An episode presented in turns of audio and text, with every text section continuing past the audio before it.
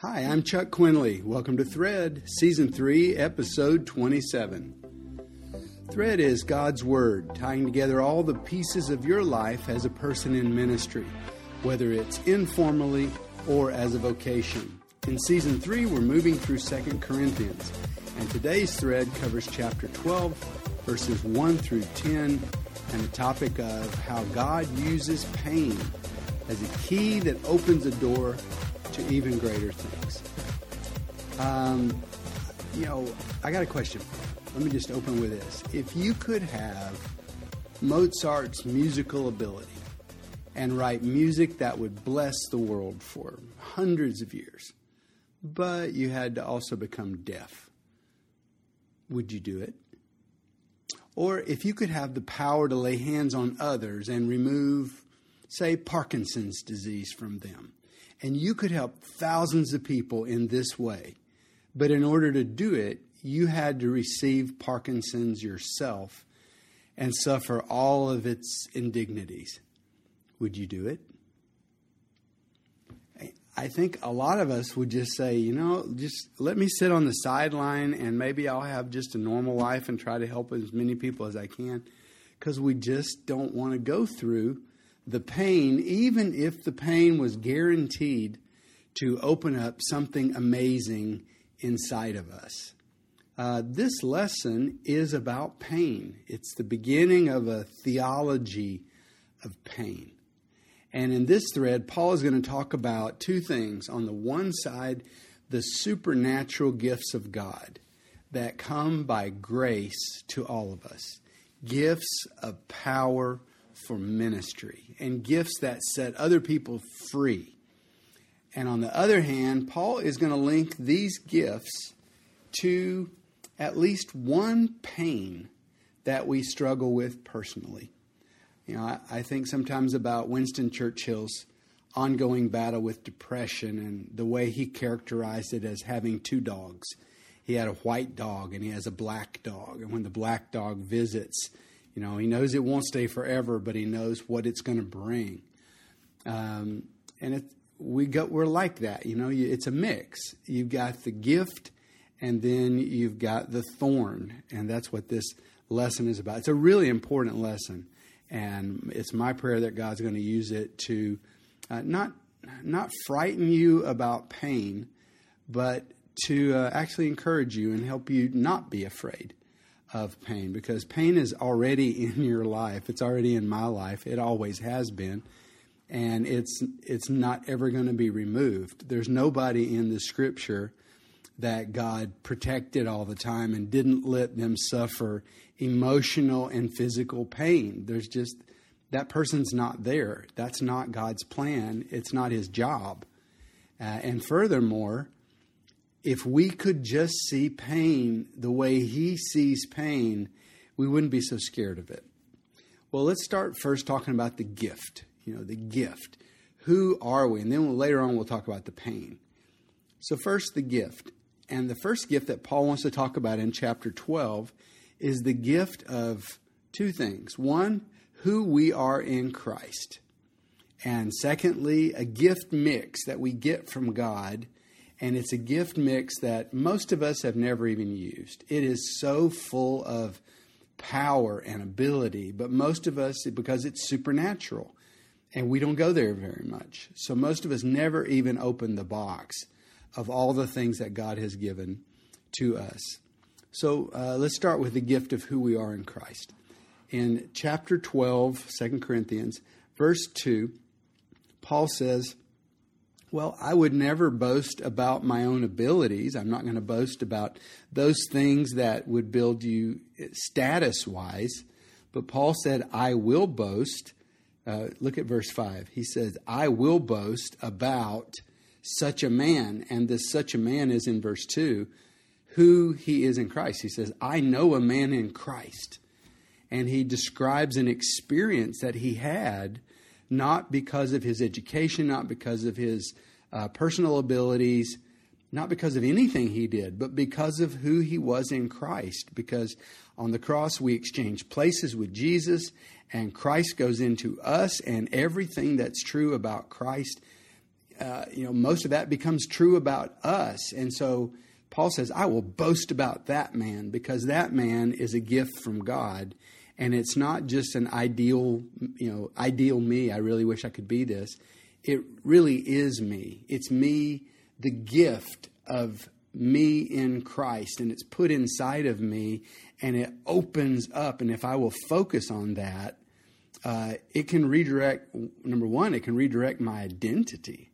And number two, it can redirect my experience of life because I can live out of who I am in Christ. And that's kind of what this whole passage is about. And Paul says, I will boast about that man because that man's a gift.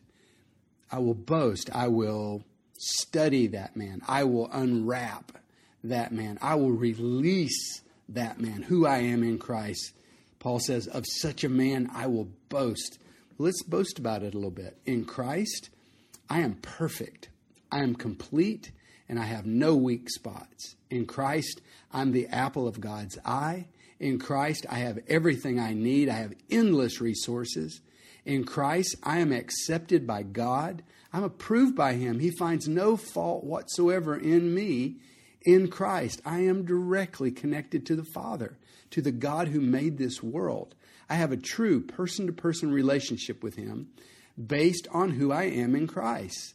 And it flows out of His love for me and His grace, even toward my weaknesses. My weaknesses don't turn God off. In Christ, I am a child of God. I am a member of the royal family. Because of who I am in Christ, I have a destiny. I have a purpose for my life to fulfill. I have angels that guard me. I have an earthly family and a heavenly family that give me strength. I have power to influence the lives of other people, and I have supernatural authority to release the will of God into the lives of others. That's who I am in Christ, and none of this has any connection with my effort, with my ability, with my status, or with any position that I hold in this world. It's a gift from God. It's who I am in Christ. And Paul says, I'm going to brag. I'm going to boast. I'm going to release. I am going to get behind who I am in Christ. And I'm going to pump it up. And, you know, that's, I've told you before, that's how I start my day. When my eyes open, I say, Good morning, Father. I am your son. I am a child of God. And the second thing I say is, This day brings me one step closer to home. And then I begin, as soon as I get into my prayer time, the first thing I'm going over is all the things that God has made, all the connections that He has, uh, you know, everything that He has made, He is connected to. And it's all the resources in the world. And through Him, I have connection to all those resources. And then I start talking about who I am in Christ. And I just celebrate that because I want to retrain my mind. I want the mind of Christ. And in this passage, Paul says, I know a man in Christ, and he had an experience. I'll just read it, verse 2. He says, whether, whether in the body or out of the body, I don't know. Only God knows. But this person who I am in Christ was caught up to the third heaven. That's, that's God's space, it's God's personal space. And I know such a man whether he was in the body or not, I don't know. Only God knows. Verse 3, verse 4. He was caught up into paradise and he heard inexpressible words which it is not lawful for a man to utter. And of such a man I will boast. You know, so he's he is so grateful for who God has made him in Christ. And we need to be grateful. And you need to build your identity on who this person is. Because if you don't do that, you're going to look at who you really are and you're going to do one of two things. You're either going to hide it, which is what most of us do, and we're going to do image management and try not to let anybody see that true side of us, and we're going to build a whole fake identity. Uh, now, you know, more than ever, that's a big issue for us because now each of us have a, you know, used to the only newspapers in the world covered a very small set of people. Uh, but nowadays, there's a newspaper just about me every day. You know, it's called Facebook, and I publish it. And it's a story of my life and what do I think about today? And some people, you know, all the way down to what am I eating? Where am I at today? It's my personal newspaper about me. And it can immediately turn into image management. And that's the that's one of the worst things that can happen to us. because, um, well, let's let's just look at verse six because Paul says something here that is uh, it's such a revolutionary way of thinking. He says, I'm, I'm going to paraphrase verses five b, that's the second part, to verse six. Paul says, you know who I am in Christ, I'm going to pump it up. I'm going to talk about it. I'm going to believe it. I'm going to speak it out in faith. But verse 5 he says, but I have to be careful when I talk about myself. He says, I'll brag about who I am in Christ, but I'm not going to brag about myself. Here's the quote.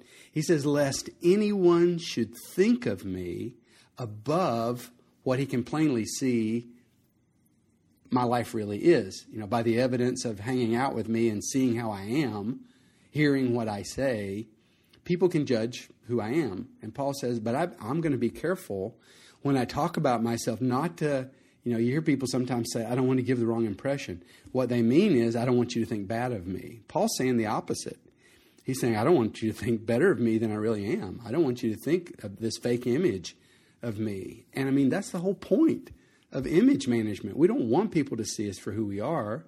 We want them to believe us to be more than we are. We want them to see us as better than how we really are inside. And Paul knows this habit, image enlargement, is toxic. It's really dangerous spiritually because our greatest spiritual danger, all the way back to the Garden of Eden, is what the Greeks called hubris, you know, self exaltation lifting myself up as a great thing and coming out from under the authority of God to be someone who shines like a God, someone who does it independently.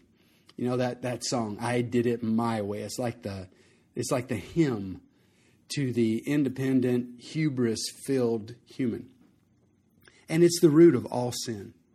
And it is so dangerous when this gets in ministry and we start building images for ourselves uh, I talked to one guy, I, I, might have already said this, but he said, uh, you know, we create an avatar. That's your uh, fake online persona. And then he said, and then we become the avatar that we've built. When we allow in the ministry people to exalt us as darlings, the only way that can possibly happen is that we help them do it.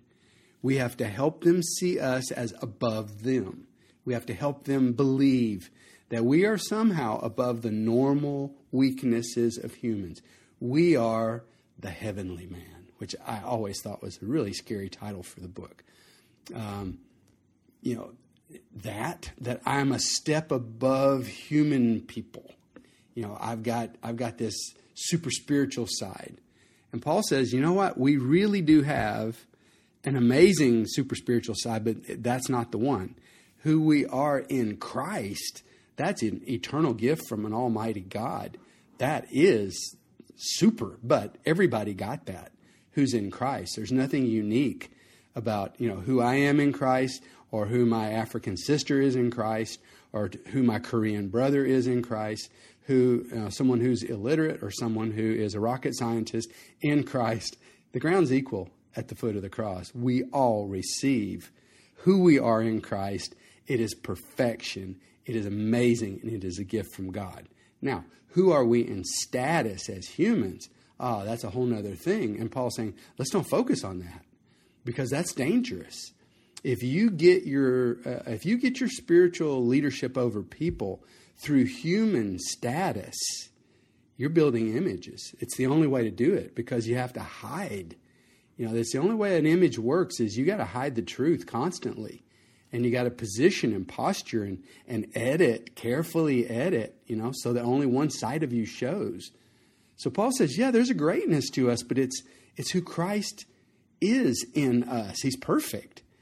But Paul says, I don't want people to think more of me than they should because hubris is the worst thing that I can have in me and it's also a bad thing for other people that they lift me up because it's like um, you know this whole this whole idea of being a darling in people's lives and, and ministers. I, I'm sure you know this is part of my life too. Some people have they have honored me so much, and it feels good. Uh, and you can you can help that happen. And you know I don't. The way Paul sees it is, it's kind of like you're around another man's fiance and you are trying to catch her eye and make her think you're you know you're a darling and you're amazing and you're wonderful and paul says that's what people do when they when they bring status into the body of christ and they try to get the attention of the people on them paul says it's like you're flirting with someone else's uh, bride and that someone else is christ these people belong to him this is his bride you don't try to be her darling. Jesus is the darling. You leave her focus on him. You be the servant.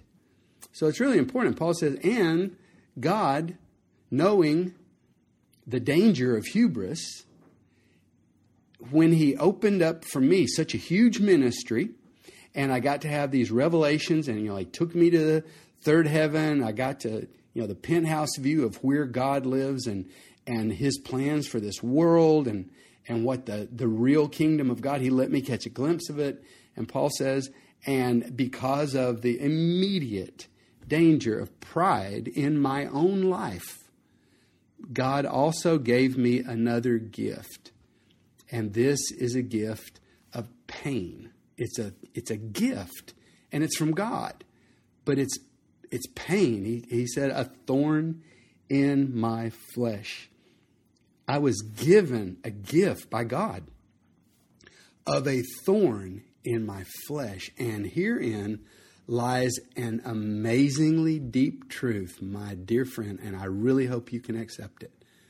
Our status among people, our status comes from our success, but our ability to minister to other people in Jesus' name comes from how deeply we have come to face and process the woundedness inside of us, our old wounds and our fresh wounds.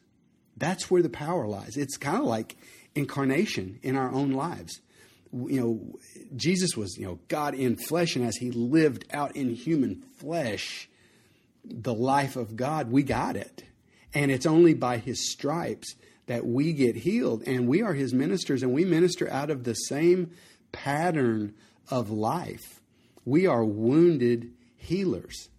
And it is by his stripes we've been healed, but it is by our wounds that we connect to other people. And some of these are old wounds. We can say, yeah, yeah, that was before you were in Jesus. Hey, I've had a lot of wounds since I entered into Christ, and so has everybody else. You're going to have wounds from your family. You're going to have wounds. I mean, people you love are going to wound you. You're going to have wounds in the ministry. You're going to have wounds in the world. You're going to have internal mental stuff that goes on inside your head. You're going to fail at different times. There's woundedness. And the thing is, quit running from it because this woundedness is where our power lies. Not in being like super spiritual, nothing ever touched me. And you know, you watch some of these like the super they the darlings. You know they love to wear white. They got that white suit. They got that white that whole heavenly thing that they want to walk around. It's just a show. It's just entertainment wrapped in religion i'm talking about the kingdom of god coming in power and paul says this power is it's who i am in christ it's not my status and secondly this power is activated through pain, my personal pain. Not just the pain of Jesus, my pain. My pain is what allows me to connect to the wounds of Christ and connect to the wounds of people. And it's what makes the good stuff come through. Uh, it's really so important. You know, we uh, at Media Light, we take students on a 10 week journey. It's a guided spiritual experience and we talk to them about giftedness and we help them, you know, unwrap their gift mix and look at all that is in them, these amazing human abilities, and then the whole set of supernatural powers, like I said, that most of us have never even accessed. And when you finish studying all of it, we're not finished with them yet. Because the finishing touch on us as a minister requires mm, a whack a pain, a flaw. It's almost like there's this perfect statue, and the last thing the artist does is take something blunt or sharp and just give it a good whack somewhere. And he creates this opening in the beautiful facade. And from this wound, your passion will flow. From this wound, you'll get your deepest loves and hates. From this wound, that stuff that makes you cry and makes you mad, makes you pound the table, it's all coming from that wound. That wound is not a bad thing if you get it healed. You know, if you don't get it healed, you're just going to have this festering, bleeding, oozing, infected thing in your life because you got bitterness about this stuff. But if you will process your wounds, your old ones and your new ones, if you'll get in touch with it, if you'll allow the Lord to take you to this place, then out of that woundedness will flow a, a power and a passion, and it's so powerful to teach this and to help our students, you know, sift through the woundedness of their life and discern what kind of power it gives it gives them. Uh, the, what kind of person are you now connected to? What kind of person can you help best because of your own woundedness? You know, what do you want to do with your life because of that woundedness, because of that trauma, because of that thing that got your attention? It's also the thing that ignited you and made you come alive. It made you different from other people. And, uh, you know, it's beautiful. And uh, so many times they'll start a sentence talking to the group and say, I've never told anyone this in my life, and I just know, wow, this is about to be a really powerful moment. I don't know what they're going to say, but I know they need to say it and they need to get in touch with it. And it, you know, we've had students from 40 different nations, so we, we've seen how it liberates people to get in touch with your pain, and, and it's from whether you're from Africa or Asia or America or whatever parts of the world, and it's everybody's walked into it except we had one student one student that got so offended at the idea that God has any connection to pain. And she refused to believe that God has anything to do with pain. You know, it's the job of God to not let us have pain and to help us avoid pain and to give us victory you know, around pain. And she actually walked out of school and quit and quit the program over it. No one has ever done that. We had one student in all of our history.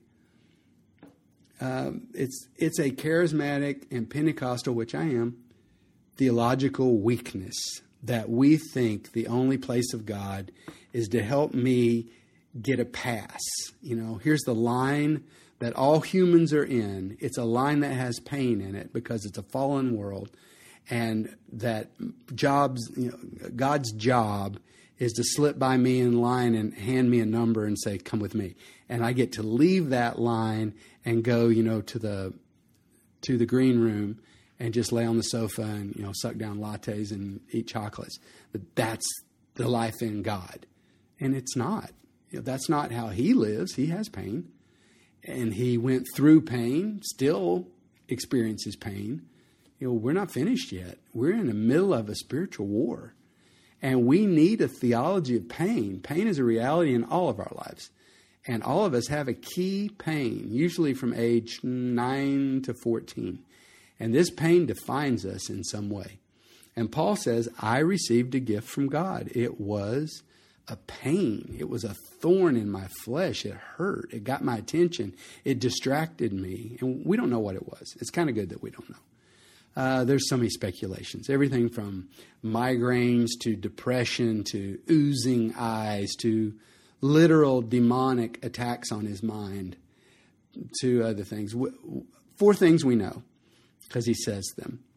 He says it came from God, although it, he didn't say it came from God, but the way he says it, he says, because of the abundance of revelations I received, a thorn in the flesh was given to me. So it's, it's passive uh, the way he words it. But it's pretty clear that whoever gave it to him, it was God's plan for him to get it. So I'm going to go ahead. I'm not scared to credit God with the big sovereign choices for all of our lives. Uh, so it came from God's oversight somehow, even though it was painful. It was extremely painful to endure this thing, and it did not go away. It was not a one time experience, it wasn't one bad thing that happened to him. This was something that was recurring, it was cyclic. It kept coming back, it wouldn't go away And the second thing we know was that it had a clear purpose. It had a purpose in Paul's life. You know, it was there to center him. It was there, and pain will do that. Pain will get your attention. It will center you. It will clarify what you're about and what you want in life.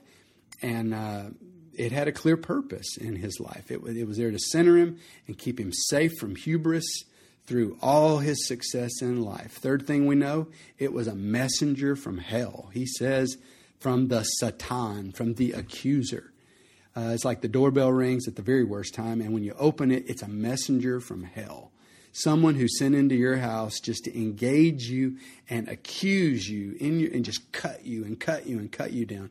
And the fourth thing we know about it was by the end of the thorns visit, Paul felt like a man who had been beaten up.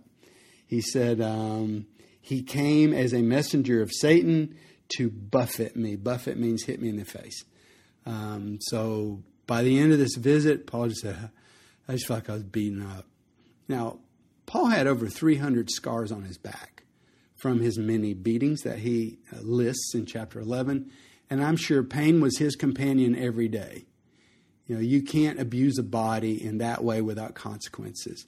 But I think this thorn in the flesh thing, I, I would never deny that Paul got sick uh, or that this thing might have been associated with some kind of physical uh, malady, because he did say it's a thorn in the flesh, but it was more than that. And I just think it has to be something internal because it's like it's an accuser, it's from Satan, it's almost like a person that comes in. In verse 8, he says, I pleaded with God three times. And I mean, think of how soft God's heart is and how easy it is for God to say yes to all of our requests, especially when we request help and relief from pain. And so here's Paul, who loves the Lord, and the Lord loves Paul, and Paul's a good man. He's serving God, and he pleads with God three separate times. He goes to prayer before the Lord, and says, Please, please, please take this thing away from me. But this time, with the big picture in mind, the Father says no. You know, God always answers us. It might be yes, it might be wait, or it might be no. But He answers. He's just not bound to do what we ask. We don't have authority over God because we pray in Jesus' name. He's the one that gave us that name. No parent would allow their child to have authority over them. And God, in His mercy, explains the situation to Paul. He says, I'm not taking the thorn away. You know, this is your thorn. This is your pain. Own it. The only thing you need, you don't need less pain. You need to grab a hold of my grace because my grace, and grace is God's commitment to deal with our weakness. Mm, I think that's a pretty good definition. You know, it's God's commitment to deal with my weakness. And Paul said, and God says, you don't need less pain. What you need is grab hold of my grace. My commitment to you is enough for you. And then he tells Paul the secret. He says, My supernatural power, my supernatural strength becomes activated only in your weakness. And this is like a bolt of lightning in Paul's mind. And it especially puts to death any idea that you would want to have status um, there is a kind of life that God has designed and that He gives to His children.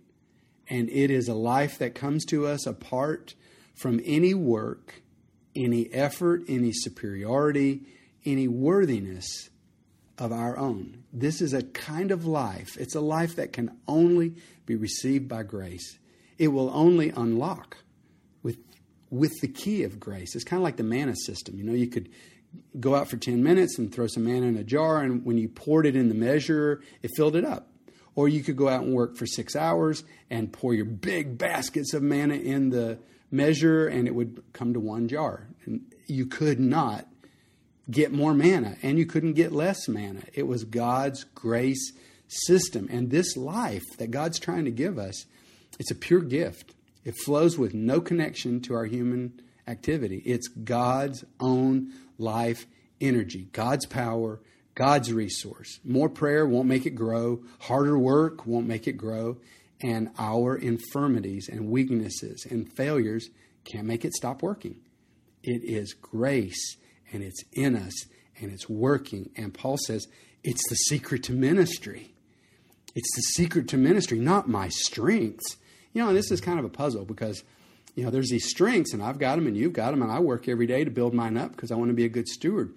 But then, you know, now I've got this thought that I don't have an answer for that my strength may very well be actually hindering God's power from working through me because it's sort of like I have to burn through my little double A battery strength and finally stop living out of my resources and depend completely not on my abilities and my human ability to make things happen because we've all got that ability, but I've got to lay that down somehow.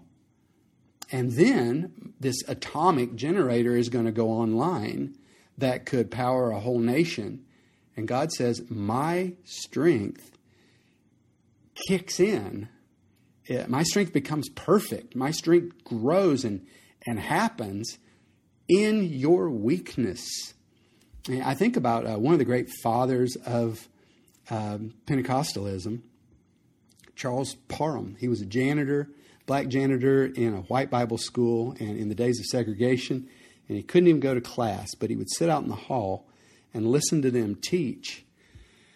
And they were talking about the power of the Holy Spirit. None of them had ever seen it, but they were just looking at the book of Acts and theoretically debating whether that power could be real still, whether there could still be miracles, whether the languages of heaven could still flow from human tongues in prayer, whether prophecy could still happen. And, you know, they were debating, you know, can or can't. And Charles Parham believed it. And he ends up moving California, Los Angeles, and he's talking to some people on his front porch and this Holy Spirit starts to stir, and then it becomes uh, a church meeting, a little tiny church, okay, not a big place. And when and he was so he was so intimidated by by preaching and by you know the the whole crowd that it as he stood in the pulpit, according to reports, he had a shoebox he'd keep in the pulpit. And when he just couldn't take the pressure of the people, he would put a shoebox on his head if you can just imagine how ridiculous, you know, this is your, your pastor, this is your preacher, this is the Holy Ghost man of God. And he can't deal with facing people. And he's up there preaching and praying and prophesying with a, a box on his head. It's so ridiculous. And, you know, sure, status. Nobody buys books of his sermons. Uh, they still buy books of Charles Spurgeon's sermons. He's such an orator. But through Charles Parham, Parham there are over 200 million Pentecostals around the world today. And they're planning churches, casting out demons, and healing the sick in Jesus' name in nation after nation. God can take the most ridiculous people and do the most amazing things with them. And Paul gets it. He says in verse 9, Well, if owning up to my weaknesses and acknowledging that I need God's help is the secret to walking in God's power, then I'll just cast my status to the ground and boast openly about all my infirmities in order that the power of Jesus, the Messiah, may rest on me. It's kind of like when Peter and John said to the man at the temple, Silver and gold, I don't have any of that. But what I do have, I'll give you. In the name of Jesus, rise and walk. So in verse 10 of chapter 12, our last verse tonight, uh, Paul says, because of that, if that's how it works, you know, infirmity, acknowledging my infirmities, is the secret to God's power kicking in. Paul says, Well, then I will take pleasure in my infirmities. So, whatever those things are that you wish you could change about yourself, Paul says, I'm just going to enjoy mine. I'm going to take pleasure in them. I'm going to take pleasure, secondly, he says, in being publicly humiliated, because he's been through that. I will take pleasure when I don't have enough money and I don't have enough things. I will take pleasure when I'm attacked and I can't fight back. I will take pleasure, finally, when I am totally in distress. I don't know what to do. I don't have any solutions. I've got problems all around me. When I go through all of this for Christ's sake, Paul says, I'm just going to celebrate it. Because all these things will destroy my status. And I'm going to let it go and grab spiritual authority because, this is the ending quote, when I am weak, then I am strong. So I think today, this powerful lesson, we have two takeaways. First one is simply whether we're willing to come out from behind the curtain as the Wizard of Oz and live among people as normal, not special people, just like them, all in need of grace. And secondly, will we accept our infirmities?